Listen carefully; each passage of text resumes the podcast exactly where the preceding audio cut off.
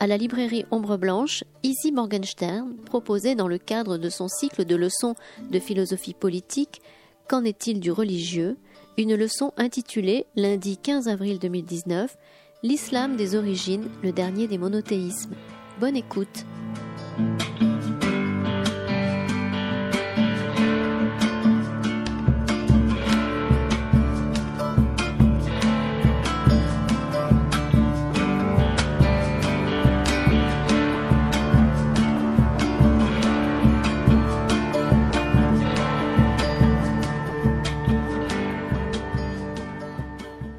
Commencer avec quelques minutes d'avance.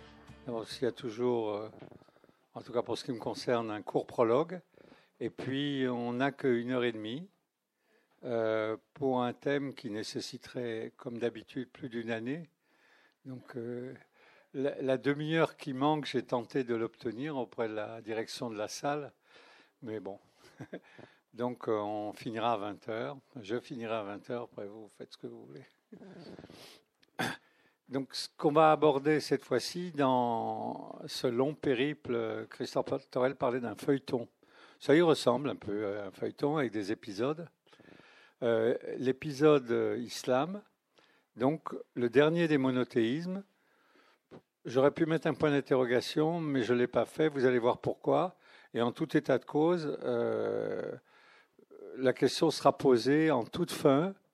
Euh, pourquoi il n'y a que trois monothéismes euh, importants, je veux dire pas des courants, des, sous-groupes ou des choses comme ça, et pas une multitude. Et euh, c'est une la réponse que je peux donner à ça, euh, elle est claire, le fait qu'il y en a trois et pas un. C'est-à-dire que pour ceux qui sont délibérément, comment dirais-je, non seulement laïcs, mais accrochés à une forme de, de monde sans Dieu, évidemment, le fait qu'il y ait trois monothéismes et pas un seul est déjà en soi une galère. Et je me souviens d'avoir fait des conférences, en particulier ici dans le sud-ouest, où les gens sont particulièrement très teigneux, chez les francs-maçons, euh, chez les trotskistes, euh, et puis s'il y en a encore, euh, au GREP et tout ça. Et le sujet qu'ils voulaient que je traite, c'est pourquoi trois monothéismes et pas un seul? C'est-à-dire leur cauchemar étant multiplié par trois.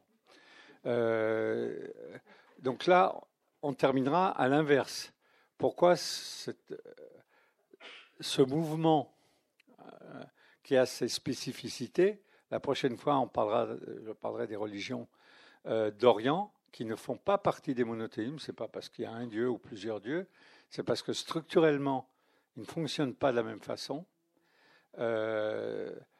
on verra que c'est une aventure qui n'est pas close, vous le savez bien. Euh, ça va, ça vient. Des fois, c'est le christianisme qui va bien. Des fois, dans le christianisme, c'est le protestantisme, qui est particulièrement teigneux avec les évangélistes. Le judaïsme, euh, qui ne représente pas grand-chose en termes de population, trouve toujours le moyen de pourrir la vie des deux autres, ça, et depuis longtemps, depuis plus de 2000 ans. Euh, et le conflit du Proche-Orient, évidemment, n'arrange rien, en particulier avec celui qui arrive depuis pas très longtemps sur la scène de l'histoire. C'est-à-dire qu'il a eu son heure de gloire, c'est l'islam, mais euh, le fait qu'il est maintenant un des donneurs euh, d'ordre de la modernité, vous verrez pourquoi je dis ça, est nouveau. nouveau. Je ne parle pas uniquement des soucis, des attentats. Euh, dans le livre que j'ai écrit, qui s'appelle L'aventure monothéiste, qui est il y en a au moins un exemplaire à l'entrée, euh, je n'avais pas fait de chapitre sur la violence. J'estimais que la violence n'était pas un sujet pertinent, parce que quand vous tenez beaucoup à quelque chose, ben, vous pouvez être nerveux. Et le fait que le christianisme n'était pas violent, en tout cas au départ, c'est parce qu'il était fait de renonçants. C'est-à-dire des gens qui avaient renoncé à modifier l'état du monde. Euh, euh, donc on va commencer par le commencement deux volets.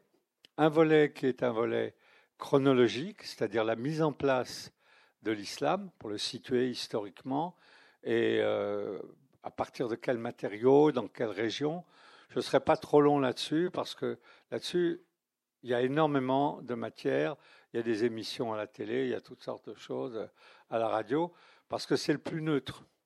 Il y a des discussions assez du, comment dirais-je, âpres, je vous les signalerai, parce qu'elles sont toujours les plus intéressantes. Mais en gros, c'est la partie la plus neutre. Et après, euh, je déclinerai, comme dans mon livre, c'est pas que je vous pousse à l'acheter, je touche 1,50€ par livre vendu, pour vous dire que j'ai autre chose à faire que la promo de mon livre.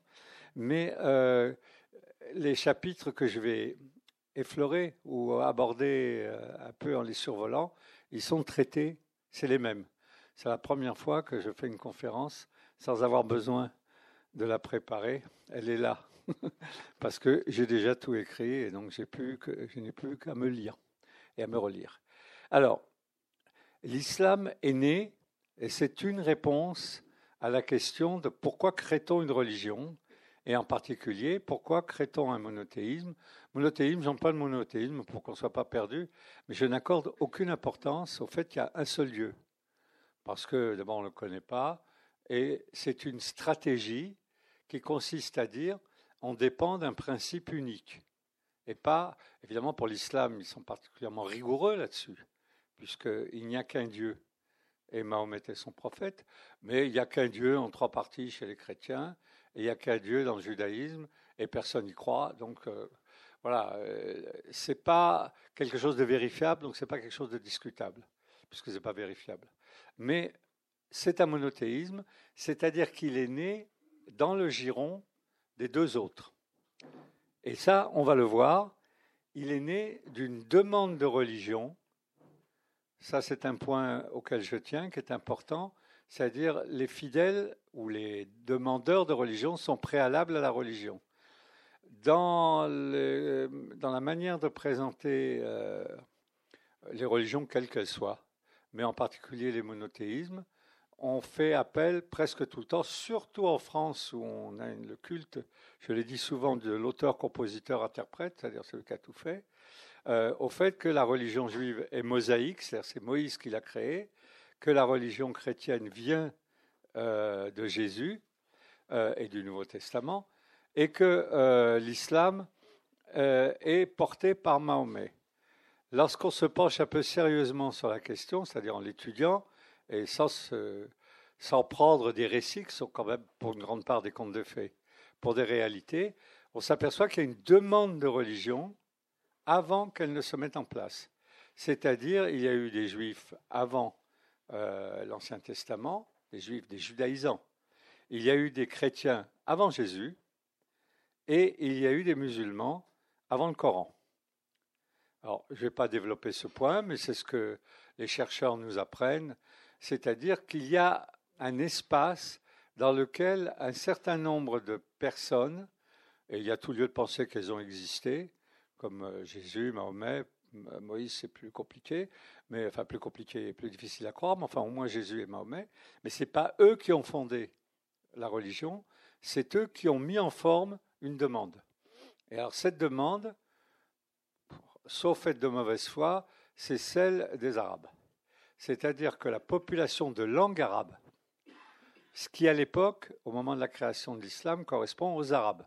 Après, il y aura donc avec les chiites, il y aura des Iraniens, et il y aura d'autres peuples qui ne seront pas tous de langue arabe. Et maintenant, l'islam couvre la quasi-totalité du globe, donc avec énormément de gens qui ne sont pas primitivement de langue arabe. Mais à l'époque, ces, ces bédouins dans le désert, ces tribus, sont demandeurs d'une religion. Et pourquoi sont-ils demandeurs d'une religion? Pas parce que celle qu'ils avaient leur convenait pas. Euh, l'islam est né dans des lieux où il y avait des cultes pré-islamiques la pierre de la Kaaba euh, à, la Mecque est un culte qui était un culte anté-islamique, la pierre noire autour de laquelle il tourne. Donc, euh, il y a à un moment des circonstances favorables pour qu'il y ait un, récit collectif qui oblige. Le monothéisme, ce sont des récits collectifs on verra que la prochaine fois, pour les religions d'Orient, ce sont beaucoup plus souvent des récits individuels. Vous pouvez très bien être euh, hindouiste ou bouddhiste ou euh, pratiquer une des religions d'Orient tout seul chez vous à la maison. c'est impossible, en tout cas c'est ridicule, que ce soit pour le judaïsme, pour le christianisme ou pour l'islam.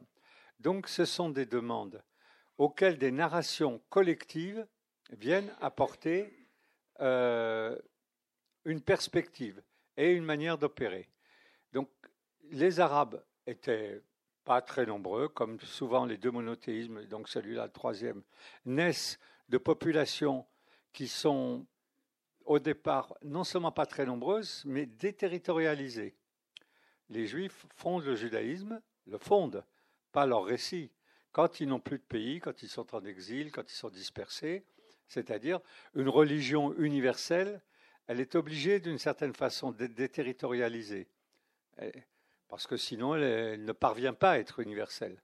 Pour que des gens puissent se sentir concernés ailleurs et loin, il faut qu'elle soit déterritorialisée. Cette déterritorialisation, euh, les chrétiens l'ont prise en accompagnant le mouvement catholique universel de l'Empire romain. Et puis, les peuples qui se sont ralliés à l'Empire romain ou qui ont fait la guerre aux Romains, les Germains, enfin, tous les peuples qui se sont trouvés pris dans l'emprise des différents empires d'obédience romaine. Donc c'est un territoire immense et on peut dire qu'il est déterritorialisé d'une certaine façon. Les gens ne se connaissent pas personnellement. Quand on se connaît personnellement, ça porte un nom, c'est une secte. Dès que vous dépassez le nombre des gens que vous connaissez personnellement, vous devez réfléchir à la raison pour laquelle des gens que vous ne connaissez pas ont adopté votre religion. Ça peut être pour le moins étrange. Donc, euh, par contre, si vous connaissez tout le monde, c'est une secte, c'est très bien. Parti socialiste, euh, truc, de genre. Euh, aujourd'hui, j'ai été récemment faire une conférence à ce qui reste du Parti socialiste à Toulouse. Tout le monde connaît tout le monde. Alors. Donc j'ai dit ça, c'est vraiment la fin. Que ça veut dire qu'ils recrutent plus et que les gens qui connaissaient pas tout le monde sont partis. Donc, pour rester plus sérieusement, à l'intérieur de l'espace où se trouvent des juifs et des chrétiens, il y a des arabes. Certains sont juifs, certains sont chrétiens, certains sont ni juifs ni chrétiens. Mais il y a une population de langue arabe et certains sont polythéistes. Selon les différents savants qui ont travaillé sur cette époque, ils mettent l'accent sur le fait que l'islam vient remplacer le polythéisme, mais ça, c'est une manière un peu, un peu pauvre de masquer le fait que l'islam doit à son environnement, et son environnement était majoritairement juif et chrétien. Ça veut dire quoi? Ça veut dire que les textes qu'ils avaient sous les yeux, les, gens avec qui débattre, étaient chrétiens euh, du Nord, pour la plupart, c'est-à-dire euh, de l'Empire byzantin, et les juifs qui étaient sur place dans les différentes euh, villes comme Médine, la Mecque. Il y avait quelques royaumes. Le royaume du Yémen était un royaume juif. Le royaume d'Éthiopie, comme tout le monde sait, c'est des églises magnifiques creusées dans la pierre, était chrétien. Donc il y a un environnement de ce qui est aujourd'hui l'Arabie saoudite qui est en débat sur le monothéisme ou qui cultive le monothéisme. Pourquoi est-ce qu'ils veulent sortir de là Et pourquoi est-ce qu'ils vont produire une narration inédite qui va être l'islam? D'abord parce que c'est possible. Je ne vous apprendrai rien en vous disant que c'est une population, la population arabe d'Arabie saoudite et euh, autour de bédouins, de, cavaliers, qui est particulièrement guerrière. Et donc, euh, si elle peut gagner de l'espace et elle peut gagner du propos par les armes, elle le fera. Le judaïsme n'est plus en état de le faire depuis, euh, depuis à l'époque, non. Euh, aujourd'hui, oui. et à l'époque de l'Ancien Testament, oui, il renoue avec une vieille tradition. Les gens lisent l'Ancien Testament, s'aperçoivent qu'ils se battent tout le temps et qu'il y a des morts à chaque page, comme on dit pour les romans policiers. C'est le christianisme qui s'est extrait de cette logique euh, guerrière parce qu'il est composé de renonçants, c'est-à-dire qu'il ne vise pas à faire un, un pays ou un empire. Donc, ils peuvent se battre et c'est rendu possible par l'effondrement, en grande partie, de euh, l'empire euh, euh, comment ça, byzantin et des différents petits royaumes ou de l'empire également sassanide qui correspond à l'Iran actuel. Donc en fait, ils se retrouvent devant un vide qu'ils vont combler à toute allure. Ça là vraiment, vous n'avez pas un livre sur l'islam qui ne parle pas de la stupéfaction de la vitesse à laquelle l'islam s'est répandu.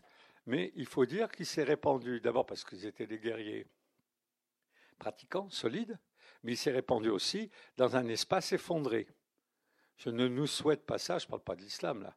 Mais quand un État est désagrégé, n'importe qui euh, peut monter sa propre épicerie et, avec euh, trois, quatre gros bras, euh, régner sur au moins la moitié du pays. Donc, c'est une situation de ce type. les différents conflits internes à l'Empire byzantin l'ont rendu déglingué. Et les Juifs sont hors course militairement.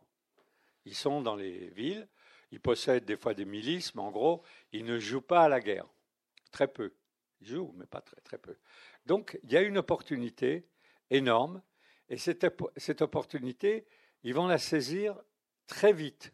C'est-à-dire du temps de Mahomet, je vais parler de Mahomet un peu, du temps de Mahomet, euh, on pense que lui-même est arrivé, si ce n'est à Jérusalem, ça, ça ressemble un petit peu à un conte de fées, mais au moins à Gaza.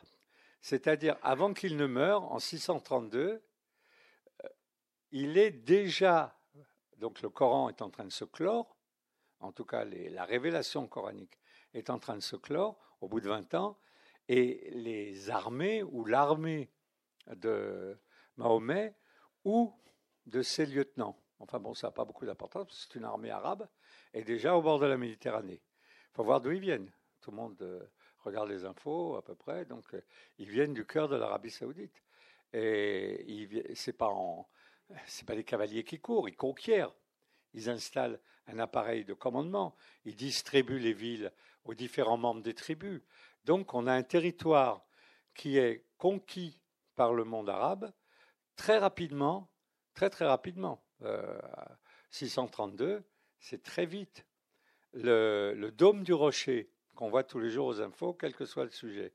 C'est-à-dire ce magnifique bâtiment avec la coupole en or, qui n'est pas une mosquée, qui est un, monument, euh, est attribué au calife Omar et il aurait été construit vers 670-680, c'est-à-dire qu'il y a déjà un califat, c'est-à-dire il y a déjà une puissance militaire qui utilise non seulement l'arabe comme langue euh, vernaculaire, mais qui a des sourates et qui a un matériau religieux qu'il va inscrire.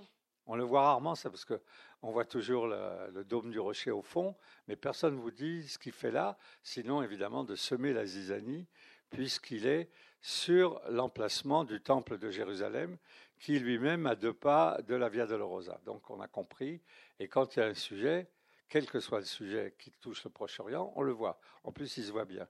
Mais il faut penser que ce monument, qui est magnifique, qui a coûté des sommes démentielles, qui, euh, qui comment est-ce qu'on pourrait dire, qui implique une ingénierie euh, sophistiquée, euh, c'est quelque chose qui a énormément d'allure et avec un toit en or qui a coûté une fortune. C'est pas une bande de bédouins qui court dans la steppe, dans le désert, qui peut faire ça. Et donc, on a peu de temps après la mort de Mahomet, on a déjà des outils logistiques. Il y a un récit qui dit que euh, Omar, ce serait sûrement pas lui, enfin passons, euh, au moment de se diriger vers euh, Jérusalem, qui était une petite ville avec peu de monde, et surtout des chrétiens. Il n'y avait pratiquement pas de juifs, il y avait un petit peu de chrétiens, parce que c'était une ville qui était sous la coupe euh, des, euh, des Byzantins. Euh, ben, peut-être 3000 habitants. La ville est tombée sans combat. Ils sont rentrés dans la ville et ils ont pris possession de la ville. Donc, ce n'était pas un objectif intéressant. L'objectif, c'était Damas. Et que la raison pour laquelle ils seraient allés prioritairement à Jérusalem est une raison purement religieuse et symbolique qui appuie mon propos. C'était pour camper un monothéisme qui venait remplacer les deux précédents les inscriptions qu'il y a sur ce dôme du rocher euh, font surtout allusion à Jésus, ce qui est assez étonnant, parce que euh, le lieu est un lieu abrahamique, j'en parlerai. Et donc, la vraie question, c'est que faire des juifs et pas que faire des chrétiens. Les chrétiens, comme c'est des byzantins, on leur fait la guerre, et s'ils perdent, on avance, et s'ils gagnent, on recule. C'est ce qui se passera avec les différents euh, rapports qu'ils auront avec les chrétiens, que ce soit euh, ça, la croisade ou les différentes guerres de conquête euh, en Andalousie. Les juifs, c'est plus compliqué, parce que les juifs, c'est vraiment une question symbolique. C'est les premiers. Et donc, mais il n'y a rien les concernant sur le dôme du rocher. Par contre, il y a des versets pas tout à fait identiques à ceux du Coran, ce qui prouve que le Coran n'est pas encore complètement compilé, exactement. Et là-dessus, euh, il est question euh, de Jésus par moment. Il y a un très bon livre qui est euh, la mise par écrit d'une très bonne série pour la télé qui a été faite par Arte, pour Arte par Prieur et Mordilla, qui s'appelle Jésus avant, avant Mahomet. Je crois que c'est ça. Il me semble. En tout cas, il y a Jésus dans le titre. Et c'est sur l'islam et pas sur Jésus. qui explique bien toute cette période. Donc, il y a un une population de langue arabe qui cherche à se constituer une religion comme étant un ciment idéologique. On va dire que c'est ce qui nous manque le plus. Moi, en tout cas, je trouve que c'est ce qui nous manque le plus. C'est-à-dire, depuis qu'on a décidé de euh, morceler, euh, depuis la Révolution française, donc, euh, les collectivités en autant d'individus qu'après on essaye de juxtaposer, c'est-à-dire qu'une fois qu'on a fini par les atomiser complètement, ça a pris deux siècles, un siècle et demi. On regarde euh, par terre et on dit mince, ils sont éparpillés. Comment on va recoller tout ça? C'est-à-dire comment on va faire une collectivité? Macron va essayer ce soir. Moi, je pense qu'il va avoir du mal. Parce que ce n'est pas le genre de gars qui est capable de fédérer une collectivité. Il faudrait un, chanteur ou un poète et tout ça, parce qu'il m'a l'air assez loin de tout ça. Donc, euh, ou un gourou. Ou un gourou. Peut-être qu'il peut faire un effort. Donc, il est question pour cette population de se fédérer autour d'un narratif qui est un narratif qui leur serait commun. Ce narratif qui est commun, prenons au moins la figure de Mahomet, même s'il y a de fortes chances que, comme Jésus, elle soit passée largement inaperçue à cette époque. Pas dans sa tribu, mais euh, au-delà. Il arrive un moment où ces religions doivent faire la preuve qu'elles peuvent parler à d'autres que leurs voisins ce qui s'est passé avec le christianisme, qui a pu et qui a trouvé un langage qui pouvait, c'est ce que raconte le malheureux Paul dans le Nouveau Testament, lorsqu'il va prêcher euh, le fait qu'un homme est mort et ressuscité pour laver les péchés des gens qui voient à Antioche ou à, à Éphèse ou à d'autres endroits, et que en particulier chez les Corinthiens qui sont morts de rire. Il dit, c'est quoi cette histoire?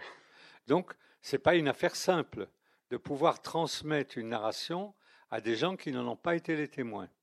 Or, c'est exactement ce qui va se passer. Et le, processus qui va durer donc euh, une vingtaine d'années, en tout cas c'est ce qui est raconté par les historiens, de la descente d'une révélation, c'est-à-dire des sourates du Coran sur Mahomet, dont il ne serait que le transmetteur transparent. Il y a un nombre de difficultés dans tous ces trucs, autant que dans le Nouveau Testament euh, que dans l'Ancien. Mais ça, c'est des difficultés plus récentes et c'est des difficultés euh, plus, épineuses. Vous allez voir pourquoi. Euh, d'abord parce que les musulmans ont besoin, je dirais quelques mois après, d'un livre irréprochable ce qui n'est pas le cas des chrétiens, parce que c'est un récit. Bon, ben, un récit, il y a quatre témoignages différents, qui sont les quatre évangiles. C'est des choses qui arrivent. Hein. Un accident de voiture, il y a cinq personnes, il y a cinq témoins différents. Et quant au judaïsme, je l'ai déjà dit, donc je peux le redire, dans le judaïsme, vous pouvez raconter absolument n'importe quoi. Parce que ce qui compte, c'est le fait qu'il y a un peuple. Et le peuple, ben, il discute il, au bistrot, il dit à mon avis, on peut faire ça. L'autre dit non, on peut pas le faire. Tout ça. Du moment que le peuple reste une collectivité agissante. Et donc, la parole dogmatique qu'on appelle la Torah et qui ensuite est revue par euh, le Talmud ou les Talmuds, elle est anecdotique. Elle est constamment euh, modifiée, réinventée. Ce qui compte, c'est que le peuple reste. Le jour où il n'y aura plus de peuple juif, il n'y aura plus de judaïsme. Euh, les bouquins moisiront dans quelques bibliothèques et puis un jour on les jettera. Le christianisme, c'est autant de perfectionnement et de témoignages, puis de témoignages de seconde main, troisième main, sur l'événement Jésus. Et on sait que jusqu'à il y a encore pas longtemps, ils arrivaient à l'actualiser. C'est-à-dire, et la mère de Jésus, et ses frères. il, y il, y a toujours quelque chose à dire parce que c'est un témoignage. On ne parle pas des témoins de Jéhovah.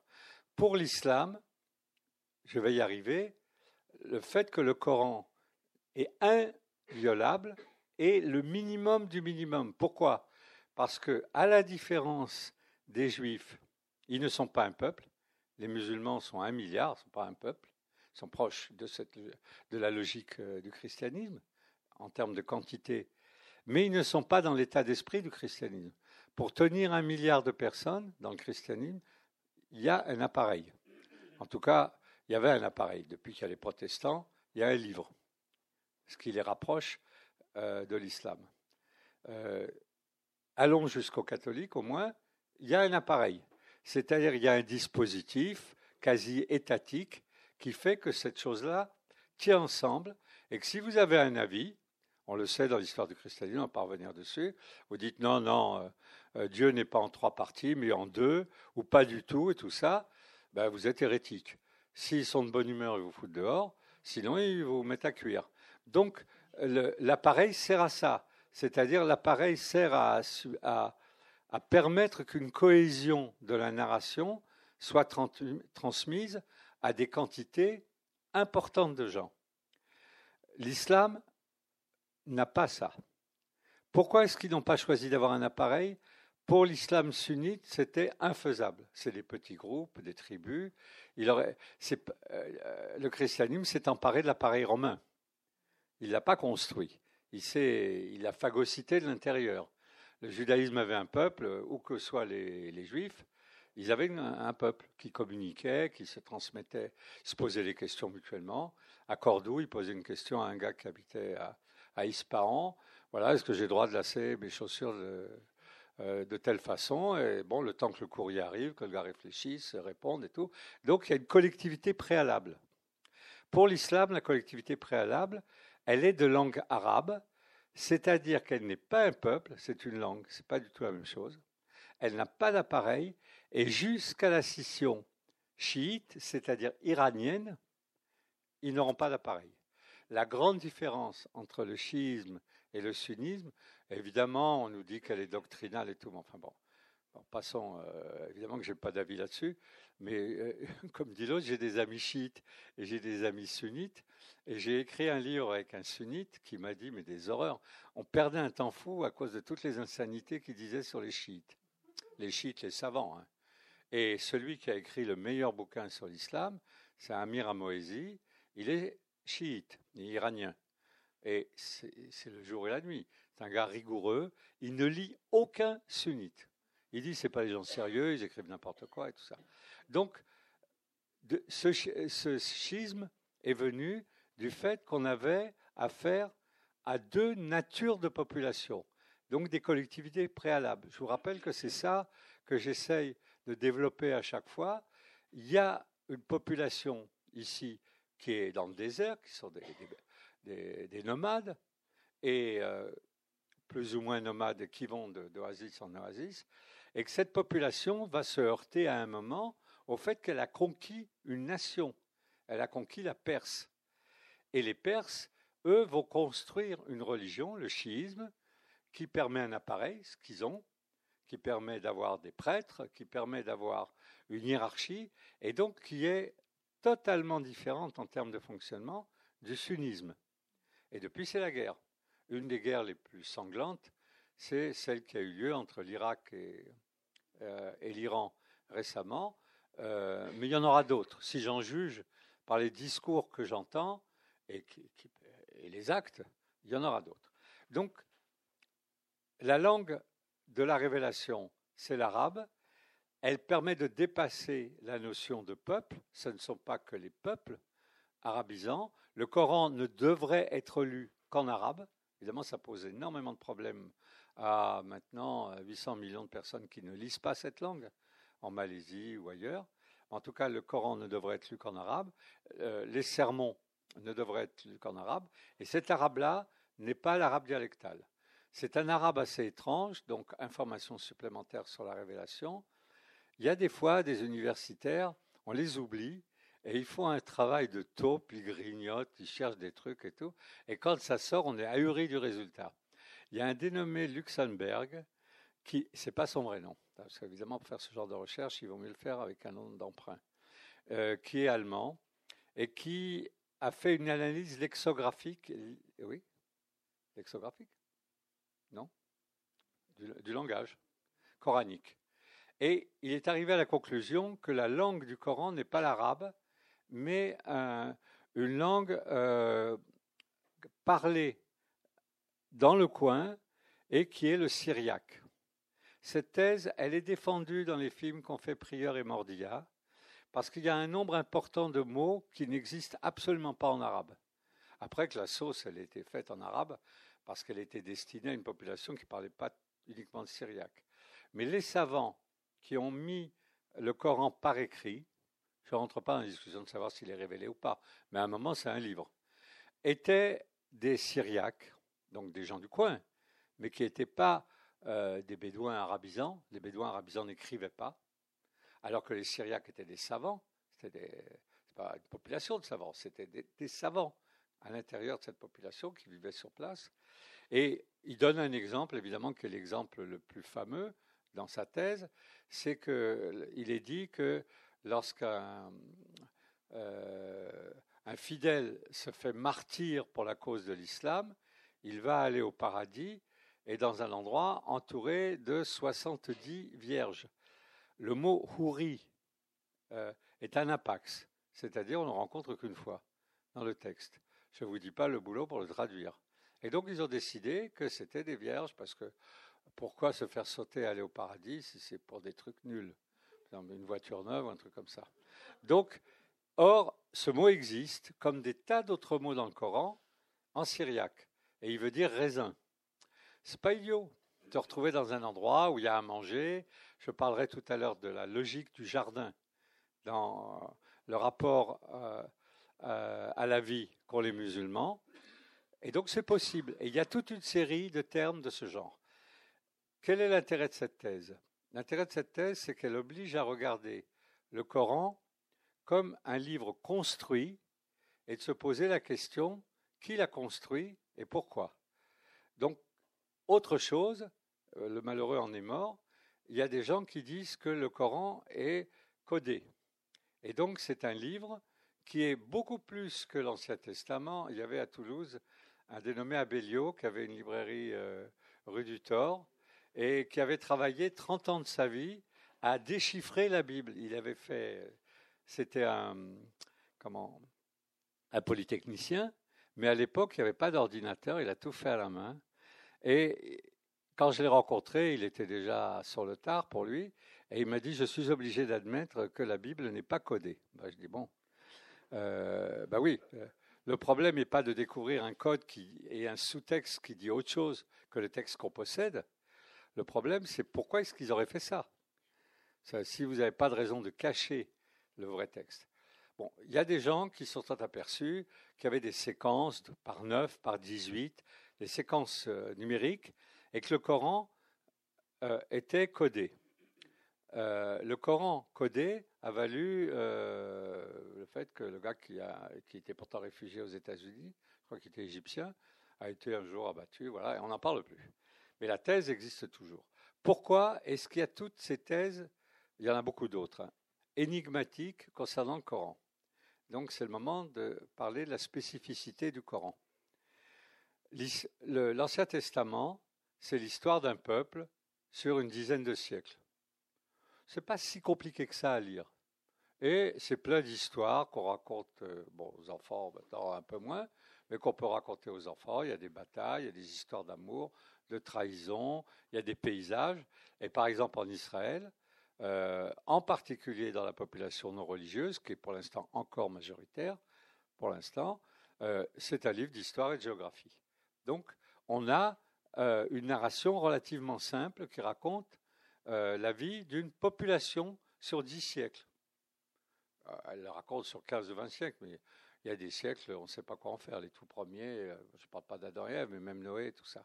Mais à partir du moment où ils sont sur place, avec le roi David, ça fait une dizaine de siècles.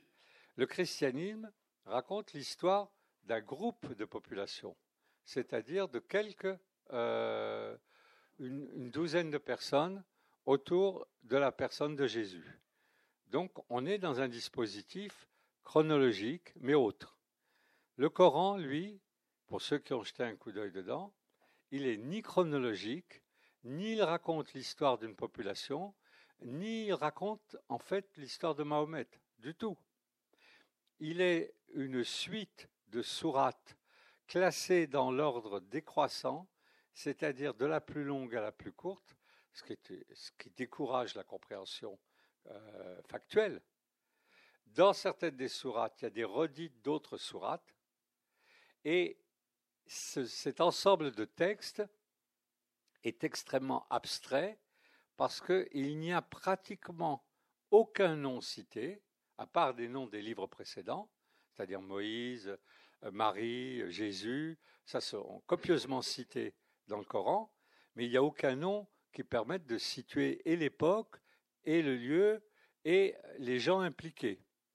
Mahomet est très peu cité, et les autres pas du tout. Et donc on a un livre très difficile à étudier selon nos propres critères. Et pourquoi ils ont fait ça? Ils sont arrivés à la conclusion, et ça c'est un élément d'information supplémentaire, pourquoi est-ce qu'on crée une nouvelle religion? C'est parce qu'on estime que les religions précédentes ont échoué. Les religions précédentes, judaïsme et christianisme, ayant échoué, le judaïsme étant réduit à l'état de, de momie, et le christianisme n'ayant pas reçu n'ayant pas réussi à porter une parole universelle, qui, sans hérésie, ils étaient très très marqués par les hérésies, les premiers musulmans. D'où la scansion, euh, Allah est le seul Dieu, et Mahomet est son seul prophète, et la poursuite des hérétiques était une poursuite qui était, qui était hors débat théologique, qui était mortelle.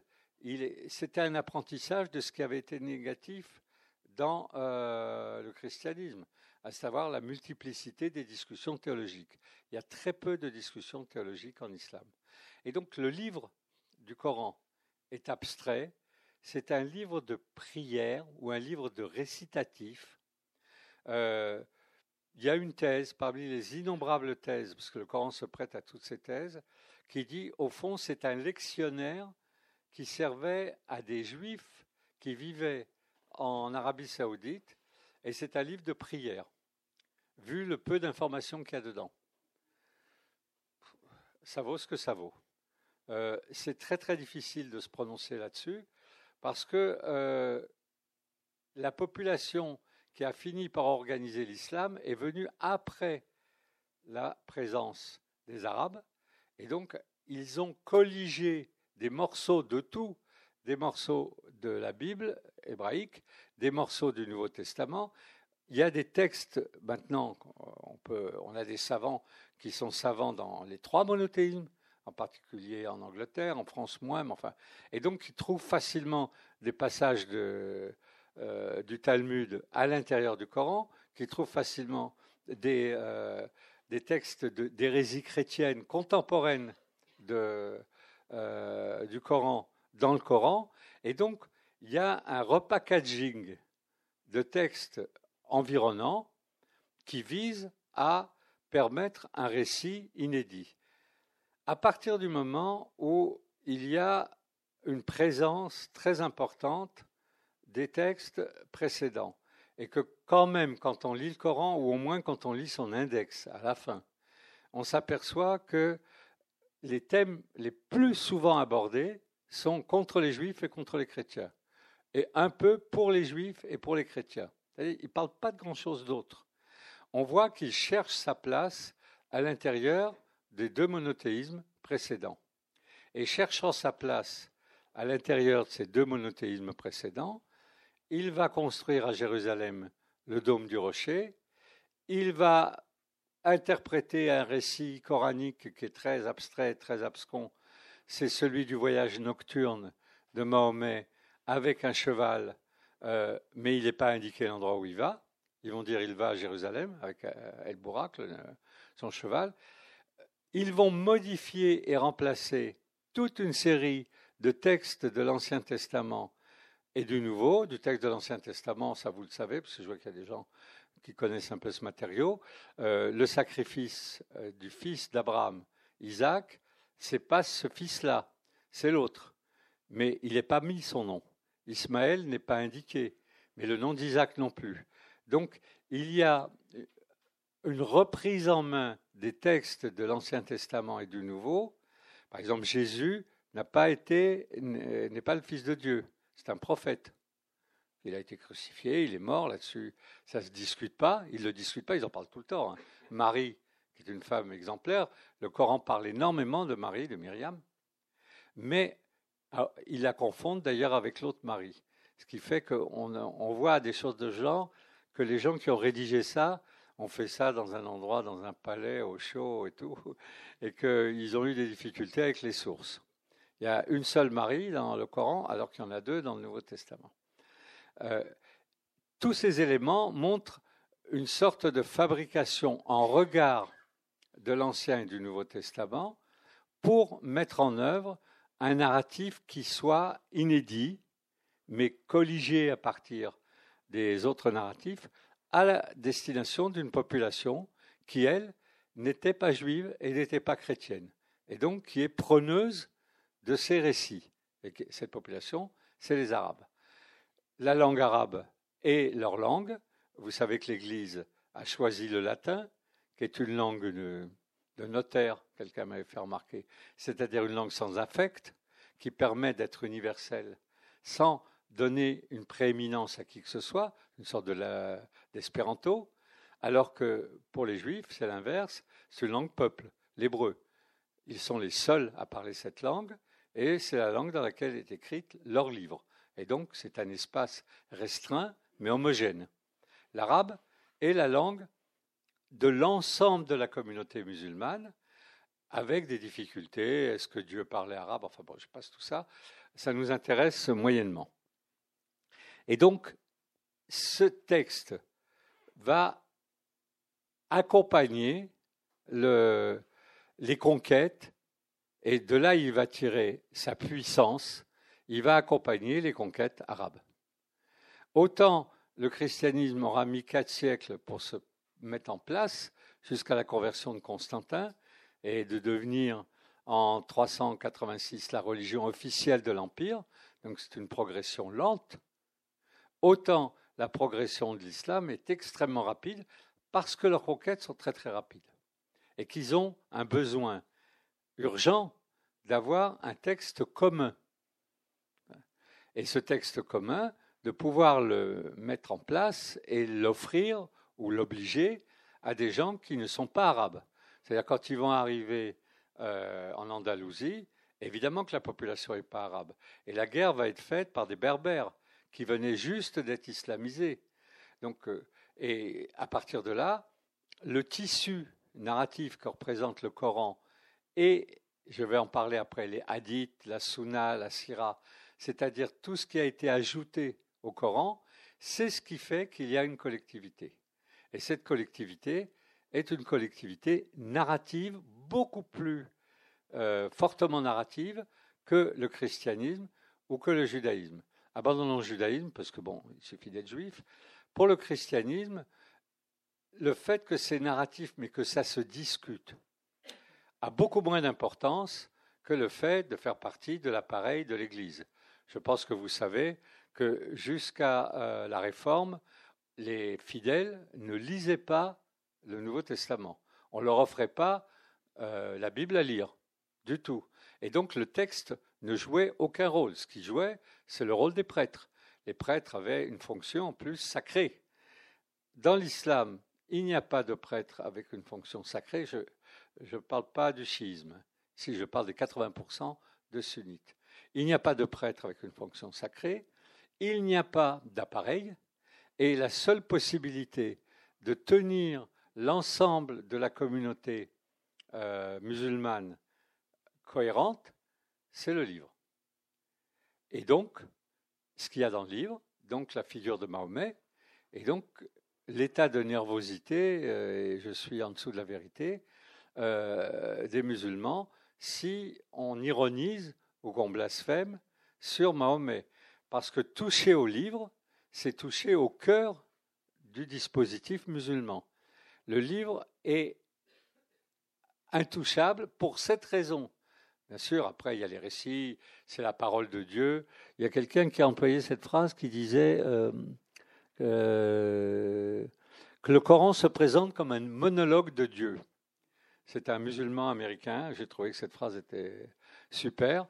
Et donc, on ne touche pas à un monologue de Dieu. Dans le Nouveau Testament, ce sont des gens qui parlent. Euh, Paul, euh, Jacques, euh, comment ça les, différents apôtres, c'est eux qui parlent. Ils ne disent pas que c'est Dieu. Ils disent très clairement que c'est eux qui parlent. Donc, et dans le judaïsme, il y a sur dix siècles, ça parle tout le temps. Quand c'est Dieu, il y a des guillemets, c'est tout. Donc, pour le Coran, il n'y a que Dieu qui parle, c'est lui qui a fait. Et donc, toucher à un verset du Coran, c'est évidemment toucher au principe d'obligation qui est celui de l'islam. C'est-à-dire que c'est détruire ce qui fait qu'il y a des fidèles. Donc on ne touche pas au Coran. Et on ne touche pas à la figure centrale du Coran, qui est Mahomet. Alors dans le Coran, il est très peu cité, mais c'est là que j'en viens donc euh, au développement ultérieur. Pour la population, à partir du moment où la révélation a été close, en 632, le problème est le même avec Jésus, et le problème est le même lorsque la Bible a été close un siècle avant notre ère, la Bible hébraïque. Et maintenant Donc maintenant, il va falloir trouver des nouvelles sources qui font autorité pour continuer. D'abord pour les problèmes qui n'ont pas été traités. Ensuite, essentiellement, pour pouvoir développer ce qui était contenu en germe et pas clair ou pas terminé à l'intérieur du matériau religieux. Et donc, il va falloir prendre la décision de qui a autorité pour continuer la révélation. Qui a autorité?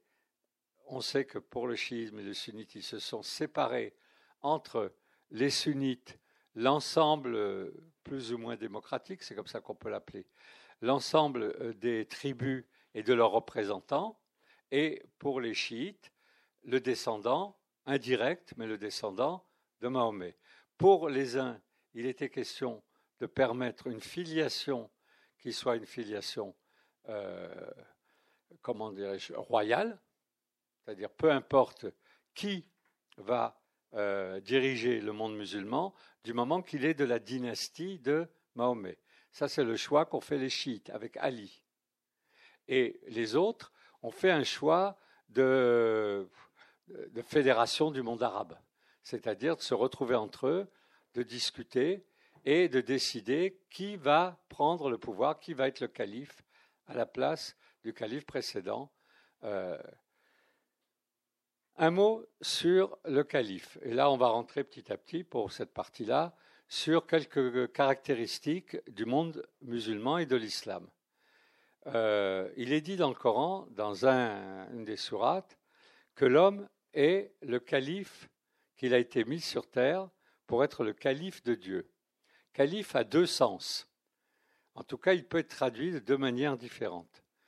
Soit il est le lieutenant de Dieu, et à ce moment-là, il est aux ordres de ce qui est indiqué dans le Coran, il ne peut que accomplir la mission qui lui est confiée, soit il est, en français ça colle bien, le tenant-lieu, c'est-à-dire on, le retourne. Euh, les, deux sont possibles, en tout cas en termes de traduction. S'il est le tenant-lieu, il y a quelqu'un qui a écrit là-dessus un livre magnifique, qui est Abdenour Bidar. Il dit Il n'y a plus de révélation. Dieu ne parlera plus. Les musulmans sont livrés à eux-mêmes avec une parole qui est dans le Coran et puis les hadiths, dont je veux dire quelques mots, la sira, la sunna, c'est-à-dire tous les textes ultérieurs, mais c'est à eux de faire le boulot. Et par exemple, Abdenour Bidar dit les musulmans sont des gens libres. libre de traiter comme tenant lieu le problème en l'absence du, euh, euh, de Dieu, c'est-à-dire de celui qui a euh, révélé le Coran. Ça colle, cette idée, avec l'état de solitude absolue, j'ai eu l'occasion d'en parler, des musulmans dans leur rapport avec Dieu. Le Dieu des musulmans n'est pas un Dieu à qui on tape sur l'épaule, ou dans le judaïsme sur lequel on crie toute la journée, parce que tu as vu ce que tu nous as fait, dans quel état tu nous as mis, pour ceux qui connaissent euh, l'Ancien Testament. Le Dieu des chrétiens est un Dieu qui a suffisamment d'intercesseurs, Marie et Jésus, pour qu'une certaine familiarité puisse être à l'œuvre et que dans l'état de désespérance, qui est le minimum pour les fidèles, dans lesquels les fidèles se trouvent, ils puissent s'adresser non pas au Dieu, mais à leur saint, ou à Jésus, ou à Marie, à différentes personnalités, on va dire, qui leur permettent d'avoir une proximité indirecte avec Dieu se passer éventuellement de l'autorité suprême dont on peut penser qu'il ne va pas à nouveau envoyer un autre fils. Le christianisme ne dit pas qu'il va envoyer un autre fils. Le christianisme dit celui-ci va revenir. Donc tant qu'il est parvenu, il y a une forme de solitude dans le christianisme, c'est clair. Mais elle est traitée par euh, le dialogue avec les intermédiaires. Il n'y a pas d'intermédiaire dans l'islam. Les quelques-uns qui avaient des mystiques comme Al-Hajj ou Nifari, mais il y en a beaucoup d'autres, ont été euh, ou brûlés ou décapités ou crucifiés parce que il y en a un en particulier, euh, Al-Hajj a dit qu'il a parlé avec Dieu. Ça ne se fait pas. Or, parler avec Dieu dans le christianisme, pour les, les jeunes filles qui ont rencontré Dieu, tout ça, c'est le minimum.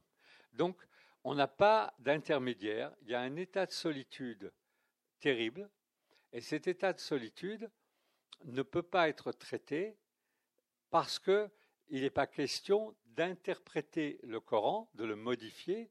Une partie de la solitude et de l'abandon dans lequel se trouvent les Juifs depuis euh, le 7e siècle euh, avant notre ère, depuis qu'ils sont en exil, ils passent leur nerf sur le texte.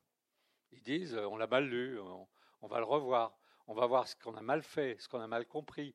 Ils vont tenter de comprendre où est-ce que les choses se sont déroulées de travers? Là, on a un texte qu'on ne peut pas toucher, un rapport à la divinité qui est un rapport d'absence et qui est, qui est terrible. En tout cas, tout le monde est d'accord. J'en parlais avec Malek Chebel, malheureux quand il était encore vivant, on allait dans des discussions, et Malek Chebel était psychanalyste aussi. Il disait un tel état de solitude pour des fidèles, c'est pas raisonnable. Un fidèle est quelqu'un qui a besoin d'être accompagné. Or, ils ne sont pas accompagnés. Donc, sur quoi ils vont euh, se jeter C'est inhumain. C'est inhumain, je vais vous dire pourquoi. Ils vont se jeter sur, par exemple, les dits, du verbe dire, des compagnons du prophète, ce qu'on appelle les hadiths. Il y en a 50 000 des compagnons du prophète. Évidemment que c'est une blague. Il en a été recensé 50 000 qui auraient connu le prophète. Et les dix des compagnons du prophète, ce qu'on appelle les hadiths, il y en aurait 700 000 d'authentiques. On, va dans la folie parce que, euh, comment dirais-je, même quelqu'un qui a eu la foi chevillée au corps sait très bien que s'il cite selon une chaîne de transmission qui est considérée comme vérifiée et fiable, c'est-à-dire un tel le tient de un tel et qui le tient d'un tel qui, au bout du compte, le premier était un compagnon du prophète, et tous sont fiables, c'est-à-dire en tant qu'individus, on les connaît. Cette chaîne de transmission, elle, est censée nourrir et permettre aux fidèles musulmans d'exercer leur activité religieuse. Or, là encore, c'est un état de désespérance très lourd que de penser qu'il y a un océan de dits du prophète, même s'ils ont été regroupés et classés, et que bon nombre d'entre eux, évidemment, se contredisent. C'est normal. Parce que même s'ils ont vu la même chose, au bout d'un certain nombre de transmissions, c'est un peu normal que ça finisse par se contredire. Et donc, la manière dont les musulmans gèrent leur quotidien doit être collée au Coran sous peine d'un égarement total et absolu. Il y a des écoles euh, législatives, il y a quatre écoles au minimum, il y en a beaucoup plus, mais quatre écoles principales.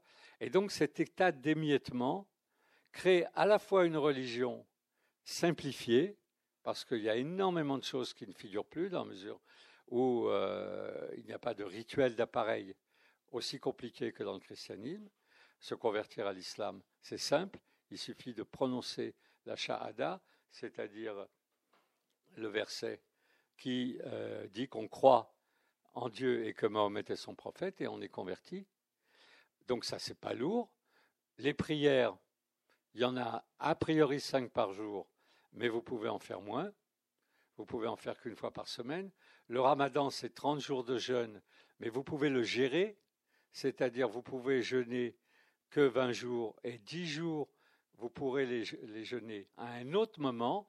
Donc il y a une forme de liberté, je dirais, ou de possibilité et d'aménagement euh, de la vie du musulman à condition de rester dans le cadre coranique. Alors, pour avancer, que, disent, que dit ce cadre et quelles sont les spécificités du mode de vie de l'islam, spécificités qu'on retrouve aujourd'hui euh, autour de nous, puisque maintenant on a des communautés qui pratiquent l'islam assez abondantes, puis il y a des bonnes émissions, celles du dimanche matin, que ce soit à la télévision ou à la radio, ce sont des émissions de qualité, que celle que fait Khaled Bencher, euh, qui permettent d'avoir une vision de l'islam aujourd'hui. Euh, l'islam ressemble beaucoup plus au judaïsme qu'au christianisme. Je l'ai dit, et on arrive en fin de parcours, le christianisme est une parenthèse dans les monothéismes. La manière dont il s'est imposé, dont il a euh, marqué notre civilisation, elle est spécifique. Ouais, 2000 ans de parenthèse, c'est pas rien. Mais ça n'est ni le judaïsme, qui ne lui ressemble pas du tout, ni l'islam. L'islam est une religion euh, législative, c'est-à-dire que ce qui compte, c'est la manière dont on pratique. Euh, pour le judaïsme, c'est Max Weber qui avait dit le judaïsme est une législation révélée. L'islam a beaucoup moins de lois, beaucoup moins de lois dans le Coran que euh, le judaïsme, mais il a des lois. Ce qui caractérise l'islam, c'est la pratique et la pratique de ces lois. Alors après, ça se discute et les hadiths les 70 000 euh, compagnons, non, pardon, les 50 000 compagnons et les 700 000 hadiths ont complété. Et complété à un point où le Talmud est battu à plat de couture. Moi, j'ai assisté euh, à des conférences, j'étais dans la salle, c'était une conférence d'Abdenour Bidar à Sofia Antipolis, donc c'était des, des jeunes musulmans qui venaient du Golfe et tout. Chaque fois qu'ils disaient un truc, avec leur ordinateur, ils vérifiaient auprès de leur euh, imam, qui était en Arabie Saoudite ou, au Qatar, pour voir si ce gars n'était pas en train de leur vendre des salades. Et donc, il y a des, référents, on le voit bien d'ailleurs quand ils, ils, font partie de groupes. Quand on parle de l'idéologie salafiste, ça c'est un état d'esprit, mais ils ont des imams auxquels ils se réfèrent toutes ces choses-là se traduisent presque tout le temps par des questions sur la manière d'organiser sa vie. Euh, un exemple aussi que j'ai vécu, il y a une époque je faisais des films, et j'ai fait euh, un documentaire en Andalousie avec euh, des élèves du 9-3. Et pourtant, c'était il y a 12 ans, 13 ans maintenant. C'était déjà comme maintenant, mais ils étaient adorables. donc, première et terminale.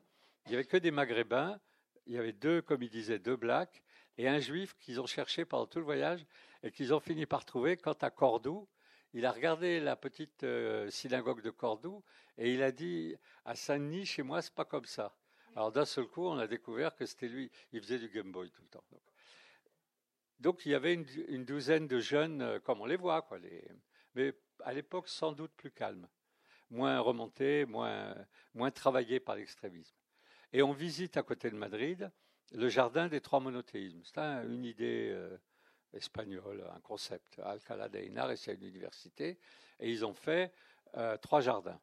Il y a le jardin juif, euh, pardon, il y a le jardin chrétien, qui est un jardin simple de plantes. Il y a le jardin musulman, tel qu'on les connaît, qui est une imitation de l'Alhambra, en plus simple, enfin, les formes. Et puis, on se retrouve devant une entrée avec une plaque en béton et de l'eau qui circule. Parce que moi, j'avais jamais entendu parler de jardin juif. J'ai fait des films sur le jardin. Et je ne savais même pas que ça existait, ce truc-là. Et il y a l'architecte, ou le designer, a trouvé une idée. C'est un truc entièrement où il pousse rien et de l'eau qui coule au milieu. Et je me retourne pour expliquer ce que je viens de comprendre aux élèves. Ils ne sont pas là. Ils sont au bout et ils discutent entre eux. Et quelle est la discussion? Est-ce qu'on a le droit de rentrer dans un jardin juif J'ai dit ça, alors les bras m'en tombent.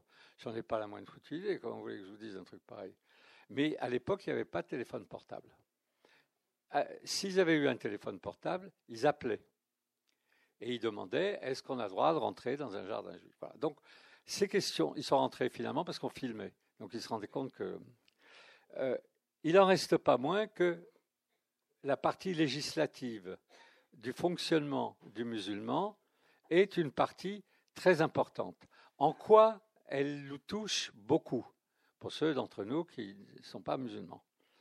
C'est qu'ils vont chercher à savoir si quelque chose est licite ou si quelque chose est illicite, et non pas si quelque chose est moral ou si quelque chose est amoral. Ils ne connaissent pas le bien et le mal comme absolu.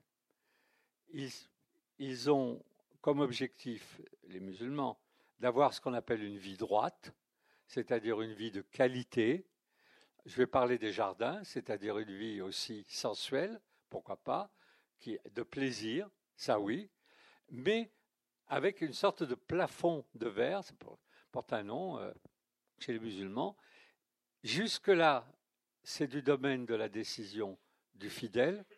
Au-delà, c'est du domaine de la décision de Dieu, et ils n'ont pas ni à s'en mêler, ni à le connaître.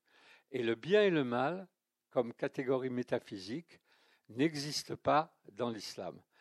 Dans le Coran, je le cite, je vais le reciter, euh, il y a un passage où, il y en a plusieurs, mais je vous cite celui-là, où quelqu'un s'adresse à Moïse, puisque Moïse est un personnage euh, récurrent, un sage euh, législatif dans le Coran, et il lui demande, il lui dit, j'ai provoqué par une de mes actions le fait qu'un navire a coulé et que plusieurs centaines de personnes sont mortes avec son naufrage. Est-ce que j'irai en enfer? Parce l'enfer existe. Et Moïse lui dit, ne te mêle pas de ça, cette question n'est pas de ton ressort, parce que tu ne sais pas si dans ce bateau, il n'y avait pas quelqu'un qui s'apprêtait à faire quelque chose de bien pire que toi. Ça, seul le regard panoptique de la divinité le sait, pas toi. Donc toi, occupe-toi de ce qui est du domaine du maîtrisable par l'humain, c'est-à-dire le licite et l'illicite, c'est-à-dire ce qui est permis et ce qui est défendu, ce n'est pas la même chose que ce qui est bien et mal. La preuve, c'est que cette question ne se pose pas. Je l'ai déjà donné comme exemple, je suis allé une fois en banlieue avec Malek Chebel et un prêtre. Et euh, le prêtre, on le faisait toujours parler le premier parce qu'on savait que ça allait être drôle. Et alors il dit au gosse qui avait foutu le feu à l'école la veille, c'est pour ça qu'on y était. Euh, il dit, c'est pas bien ce que vous avez fait. Et ils étaient morts de rire. Et Malek Chebel essaie de lui expliquer, non, est-ce qu'ils avaient le droit de mettre le feu à l'école ou pas? C'est-à-dire l'espace public, qui est un espace qui n'existe pas en islam. De même qu'il n'existe pas dans le judaïsme. Mais bon, oublions le judaïsme, ce n'est pas notre sujet, mais quand même. L'espace public, c'est une invention de la Grèce et du christianisme. L'agora est le fait de gouverner des territoires quand vous allez dans un pays arabe, vous êtes ahuri, par exemple au Maroc, par la beauté des maisons, si vous pouvez rentrer dedans, enfin ou les hôtels, et l'état terrible des rues, des égouts, c'est-à-dire de ce qui est l'espace public, qui n'appartient à personne, et dont c'est le boulot de la municipalité ou de l'État de les, de les entretenir. La question de l'espace public est une invention de la Grèce, évidemment, et l'endroit où on vient décider des conneries, par exemple partir en guerre contre la Sicile et tout ça, où le peuple vient se mêler, ou les ronds-points maintenant. Euh, j'habite euh, une partie de l'année à Gaillac. Ils ont bâti des trucs avec des caisses et tout ça. C'est terrible. Ils ont transformé plusieurs ronds-points, dont celui à côté du Leclerc, en agora. Donc, ça, c'est une invention de notre société, du christianisme et de la Grèce. Le fait qu'il n'y ait pas d'espace public oblige à se poser la question du licite et de l'illicite. Parce qu'ils ne peuvent pas prendre eux-mêmes des décisions sur ce qui fait qu'une collectivité est possible. Prendre une décision. Et d'où, c'est même pas une difficulté, c'est l'horreur de leur expliquer que la manière dont ils se comportent ne permet pas une collectivité. Alors évidemment, une fois qu'ils sont la deuxième génération et tout ça, ils rentrent dans le dispositif occidental. Et la question de l'espace public peut se poser et ils peuvent lui donner une, euh, réponse positive. Mais dans ce sens, ils renoncent, qui est le cas de presque toutes les immigrations, à utiliser le Coran et la charia comme euh, outil euh, de travail. Donc, Abraham. Le christianisme a inventé une idée qui est la théologie de substitution, à savoir, on sait bien, oui, bien sûr, il y a eu l'Ancien Testament, mais le Nouveau vient se substituer à l'Ancien. Donc, poubelle. À partir de là, même quelqu'un comme Marcion, par exemple, a dit Nous n'avons pas besoin de l'Ancien Testament. Contentons-nous du Nouveau. Ce n'est pas le même Dieu, ce n'est pas le même état d'esprit. Ce qu'a inventé le Coran, et qui est interne au Coran, c'est l'abrogation. L'abrogation, ce n'est pas exactement la même chose que la substitution, parce que la substitution vise une autre religion que la sienne. Le christianisme vise à se substituer au judaïsme.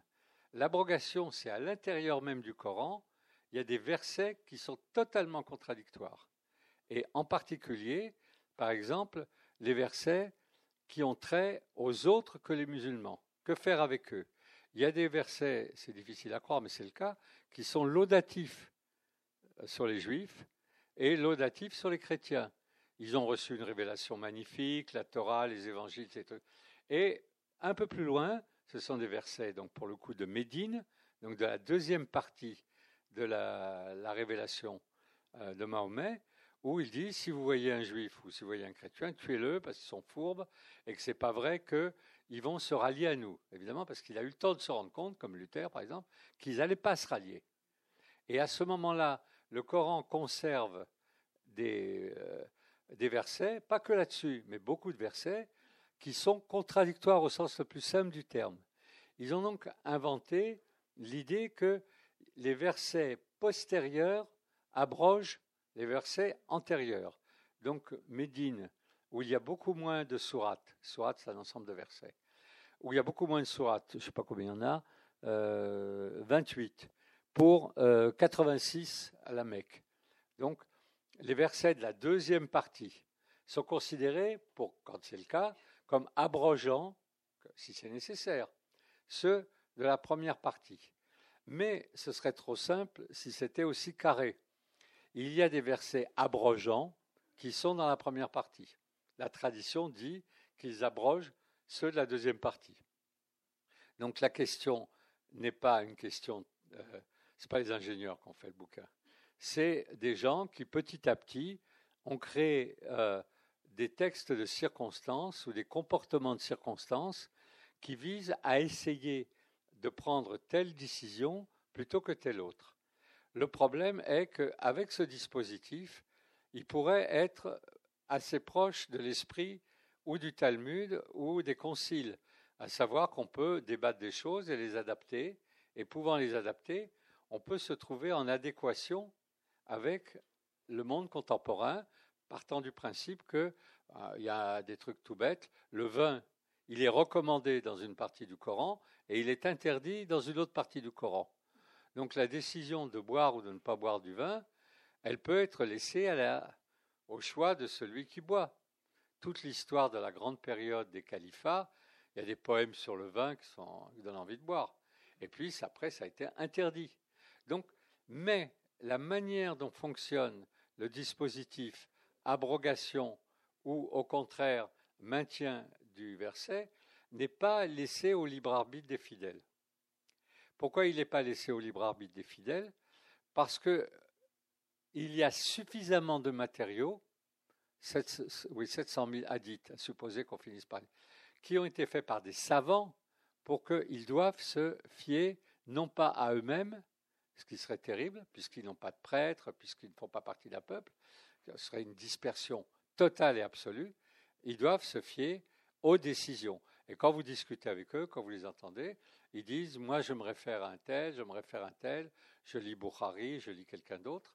Et ça maintient une dispersion et des inconciliables à l'intérieur du monde musulman.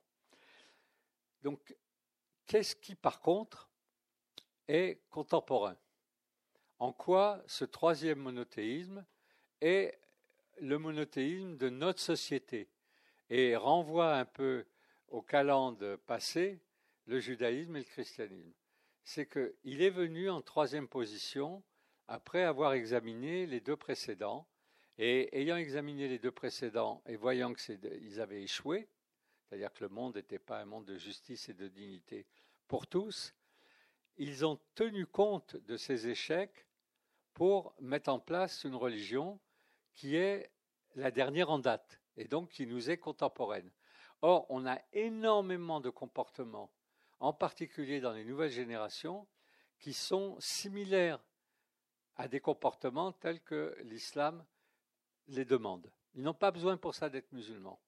Ils sont dans l'immédiateté, ils sont dans le licite et l'illicite, euh, pratiquement, à part quelques familles cathos qui encore des enfants qu'ils ont réussi à enfermer, euh, la question du bien et du mal ne fait pas partie des discussions de cours de récréation. Euh, la question du prochain, et je vais en dire quelques mots, ne fait pas partie des discussions de cours de récréation. Dans le prochain, dans le judaïsme, le prochain est une affaire simple, c'est tous les non-juifs et qui vont prendre modèle sur le labo euh, qui est celui du judaïsme, pour construire leur propre société. Dans le christianisme, il y a un tour de passe-passe sur le terme. Le prochain, c'est celui qui va être prochainement chrétien. Mais il y a, pour le rendre chrétien, dans la mesure où on est chez des renonçants, l'amour est considéré comme un outil plus efficace, ça se discute, plus efficace que la coercition. Bien sûr, ils vont utiliser largement, ils ont utilisé pour les conversions largement la, coercition, mais il y a une manière douce, il y a une manière affable de s'adresser au prochain, d'aller chercher les malheureux dans les rues, de faire en sorte de les faire rentrer dans la communauté des êtres humains de manière, comment dirais-je, aimante. Ça, c'est une invention du christianisme. Ça n'existait pas avant, et à mon avis, ça n'existera pas après. L'islam ne connaît pas ça sur le plan, euh, comment dirais-je, du comportement des fidèles. Les prochains sont catégoriés. Dans le Coran, les juifs, les chrétiens et les zoroastriens, puisqu'il y en avait à l'époque, ce sont des peuples du livre, et donc ils font partie d'une catégorie qu'on appelle les dhimmi, c'est-à-dire qu'ils sont soumis à l'impôt, qui sont de statut inférieur au statut des musulmans, mais qui ne sont pas des infidèles, c'est-à-dire qu'ils ne sont pas promis à la conversion ou à la mort. Ils sont, ils cohabitent avec les musulmans sans être inquiétés, normalement sans être inquiétés. La population juive en terre d'islam et la population chrétienne a été peu massacrée si on s'en tient au massacre qu'il y a eu dans les régions du Nord, dans les zones chrétiennes, où dès qu'ils pouvaient massacrer tous les juifs, ils le faisaient. Et euh, ils n'ont pas eu beaucoup l'occasion de massacrer les musulmans parce que c'est d'autres zones. Euh, donc il y a un statut qui est un statut de, de tolérance envers des fidèles non musulmans. C'est les juifs, les chrétiens et les zoroastriens, pour là où il y en a, c'est-à-dire euh, en Iran principalement. Et puis il y a tous les autres. Tous les autres, c'est les infidèles. Et l'islam divise le monde en deux parties, le dar et l'islam, c'est-à-dire l'endroit où tout le monde est musulman, et le Dar el-Harb, c'est-à-dire l'endroit à conquérir. L'endroit où tout le monde est musulman est déjà un problème, parce que ça a été vrai pendant très longtemps, mais maintenant c'est plus vrai. Il y a dans n'importe quel territoire musulman, on découvre qu'il y a des populations non musulmanes. Quand elles sont chrétiennes, bon, juives n'en parlons plus puisqu'ils sont tous partis, mais quand elles sont chrétiennes, normalement, ils peuvent continuer à vivre. Regardez les Coptes.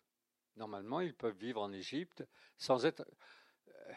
Euh, quand on considère qu'ils ne sont pas massacrés régulièrement, c'est qu'ils peuvent continuer à vivre. Parce que euh, la vraie discussion, c'est est-ce que le pays doit être homogène ou pas?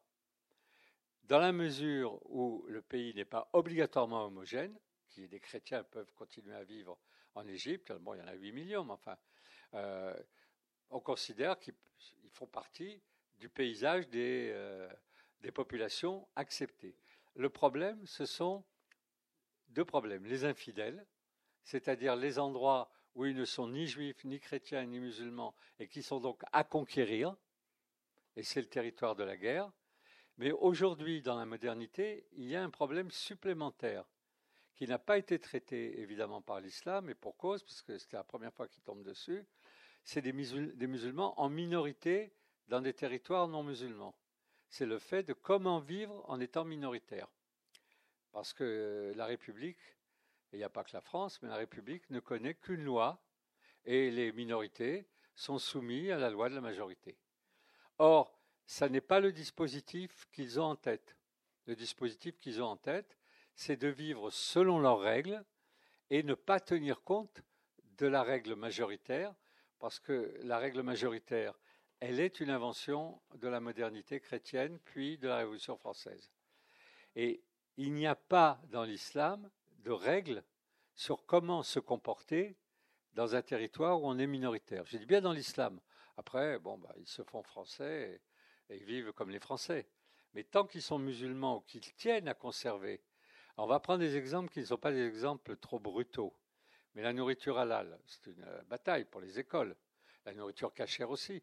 Mais les juifs ne sont pas très nombreux, donc jusque-là, ça allait. Puis maintenant, la question se pose sur les juifs aussi.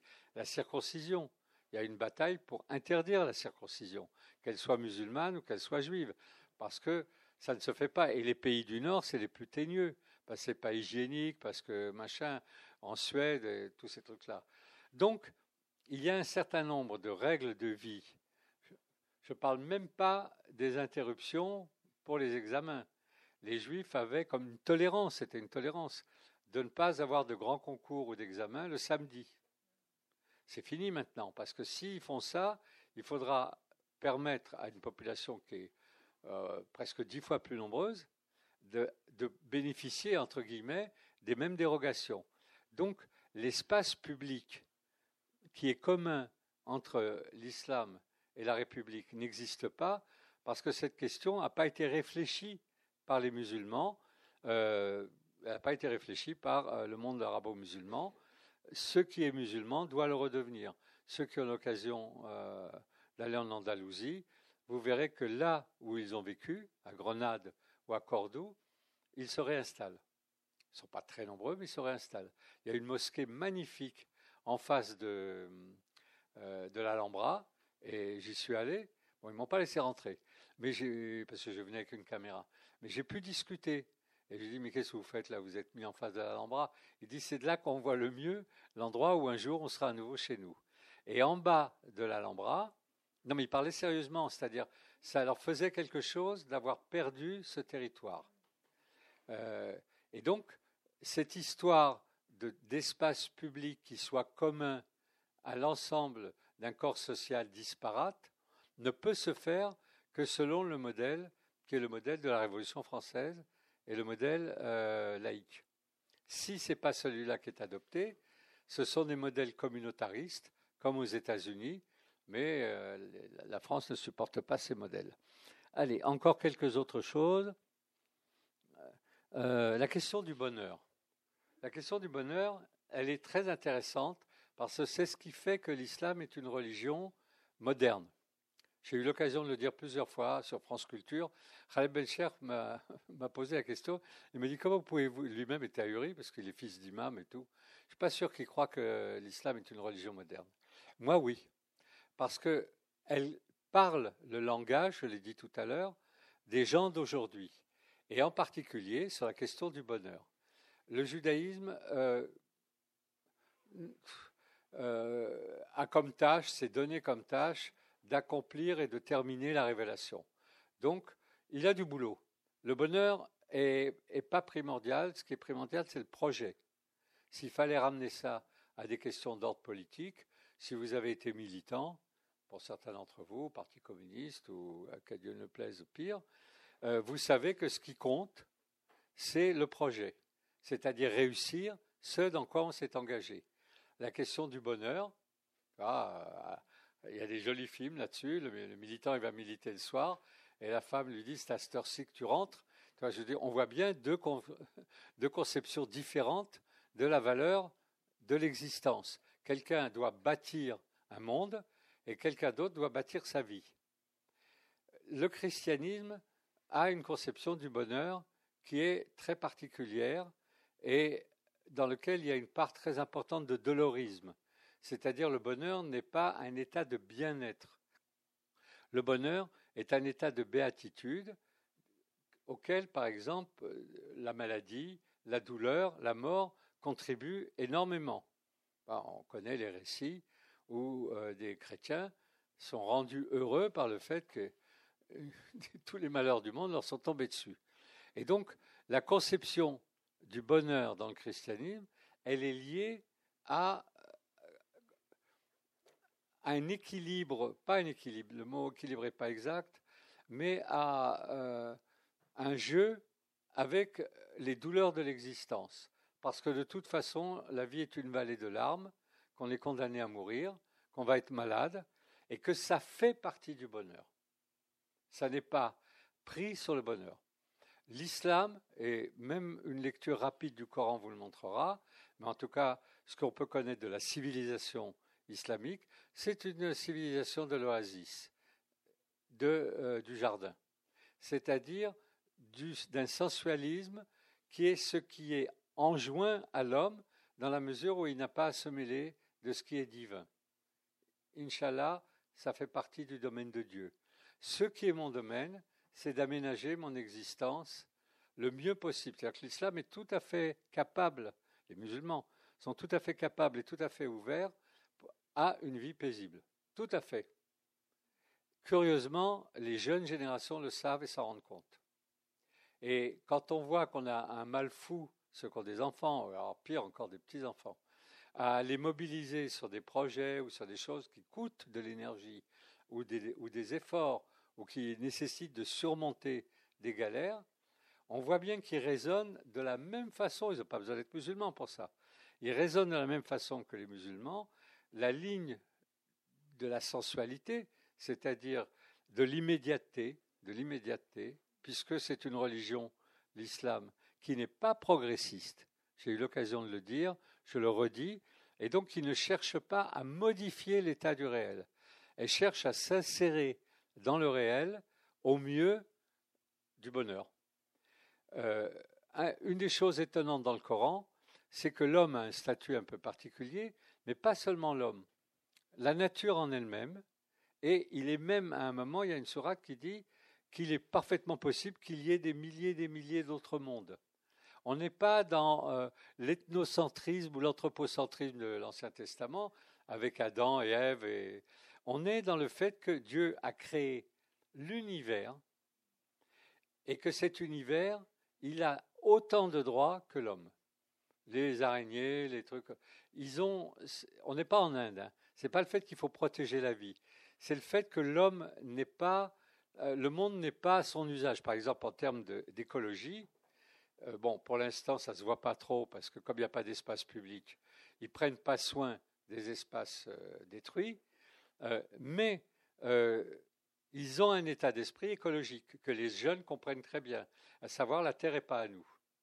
Le judaïsme, il est dit au début de l'Ancien Testament, voilà ce que je mets à ta disposition, dit Dieu, c'est Dieu qui dit ça, à Adam et Ève, pour que tu finisses le monde, pour que tu termines le boulot.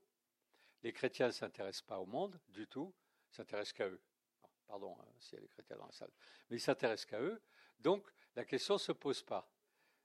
Pour l'islam, le monde a autant de dignité que eux-mêmes. Et donc, c'est ce qu'on entend très clairement dans les jeunes générations qui manifestent sur le plan d'écologie. Ce n'est pas une écologie politique, c'est une écologie. Le monde a été créé en même temps que nous, ou avant nous. On n'a aucun droit là-dessus. Et ça, cette attitude, on la trouve très clairement euh, dans l'état d'esprit de l'islam. Dans l'état d'esprit de l'islam. Et rien ne s'oppose. Il n'y a pas beaucoup de textes sur l'écologie, ils n'appellent pas ça comme ça. Mais ils ne, ils ne se sentent pas légitimes pour, par exemple, euh, massacrer la nature. Du tout.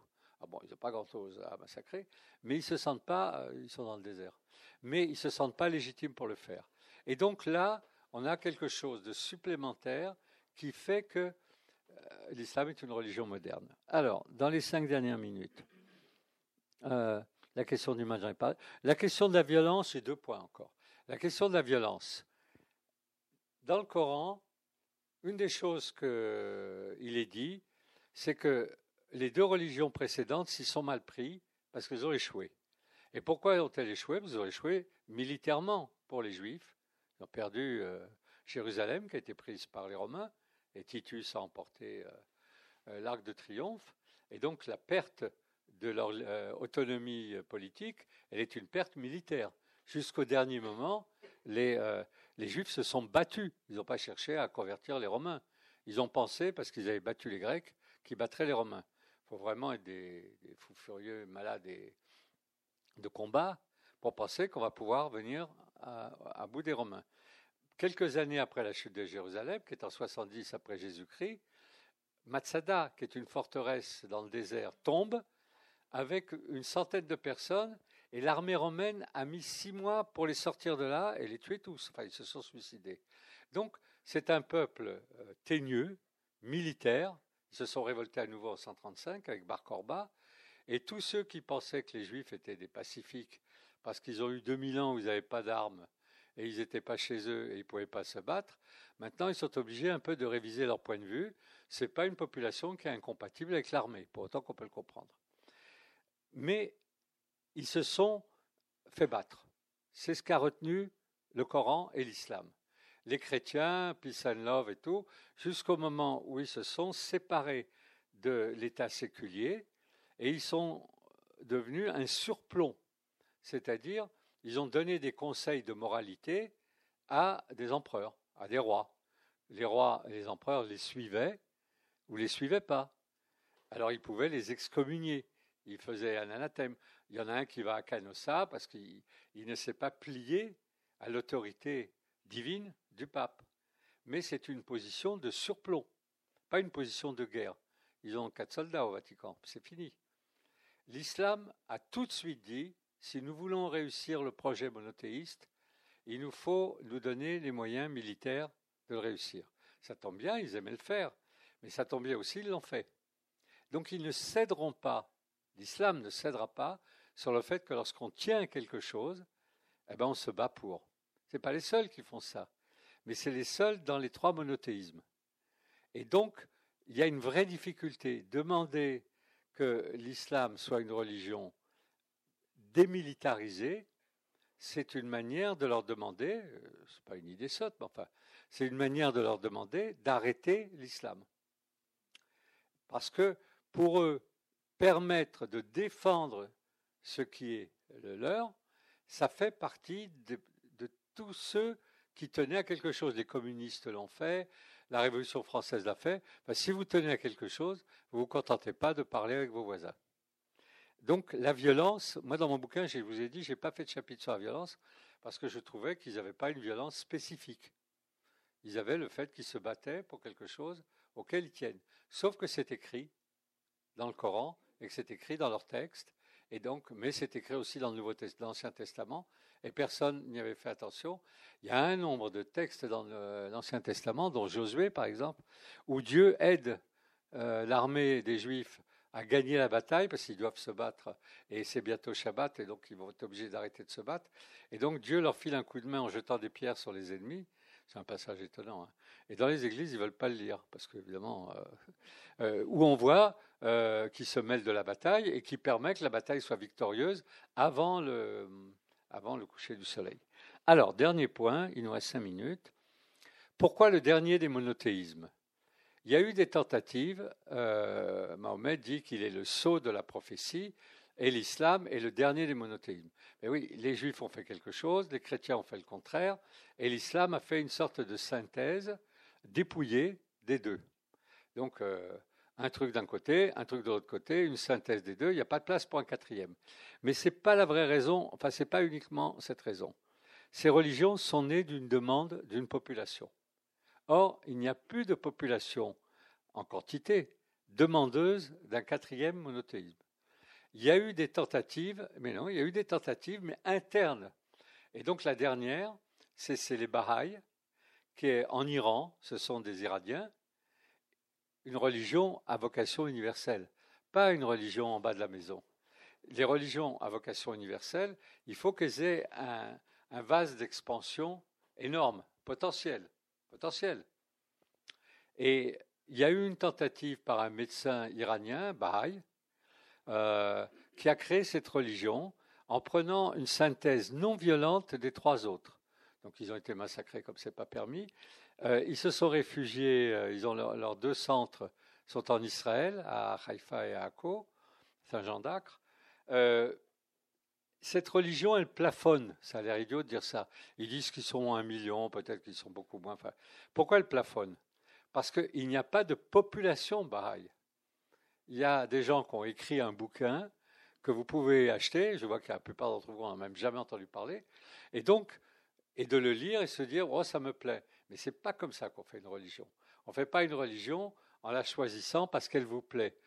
On est dans une collectivité et à ce moment-là, on décide de se faire un programme. or, le programme ne peut pas euh, précéder la collectivité. Or, il n'y a pas de collectivité Baha'i. C'était des soufis iraniens, mais ils ne constituaient pas une vaste communauté. Au début, ils étaient très peu nombreux. Et de toute façon, leur vase d'expansion, il est interne au monde arabo-musulman. C'est-à-dire que des, des, des Bahaïs, à ma connaissance, il n'y en a pas à l'extérieur du monde arabo-musulman. C'est-à-dire c'est dedans. Il y en a peut-être. Pardon? Oui? Vous en avez vu, non? Oui? Oui, mais ça c'est le monde arabo-musulman. Non, non, extérieur. Je veux dire, je sais pas, dans le Tarn, un truc comme ça. Des Tarnais, je veux dire, des Aveyronais. Bon, voilà. Donc, j'ai fait un tour d'horizon peut-être euh, qui navigue à vue, mais j'ai dit le principal de ce que je voulais dire. Les faits, vous pourrez les chercher après dans les livres. Euh, le monothéisme, qui est la religion des laissés pour compte de l'humanité, qui peut fonctionner sans roi ni prince et sans appareil, de manière déterritorialisée, et qui offre un programme à ces laissés pour compte de l'humanité, donc tant qu'il y a des laissés pour compte de l'humanité, et il y en a, ils iront chercher de ce côté. Le dernier exemple que je vous donnerai, la quasi-totalité des municipalités communistes du pourtour de Paris, maintenant, sont les plus grosses organisations musulmanes de France. C'est-à-dire que, un truc qui m'avait frappé aussi, j'avais lu ça, un reportage, mais j'avais lu aussi, en Israël, une des plus grandes villes arabes, avec Nazareth, était, avait un maire communiste et maintenant elle a un maire islamiste. C'est-à-dire qu'à partir du moment où des populations sont en demande d'un dispositif collectif qui leur permette euh, d'avoir un horizon d'espérance, parce que c'est ça dont il est question, aujourd'hui l'islam remplit ce rôle euh, et les évangélistes, mais les évangélistes, on en parlera la prochaine fois, pas cette fois, la suivante, mais la suivante. Donc voilà, merci pour vous.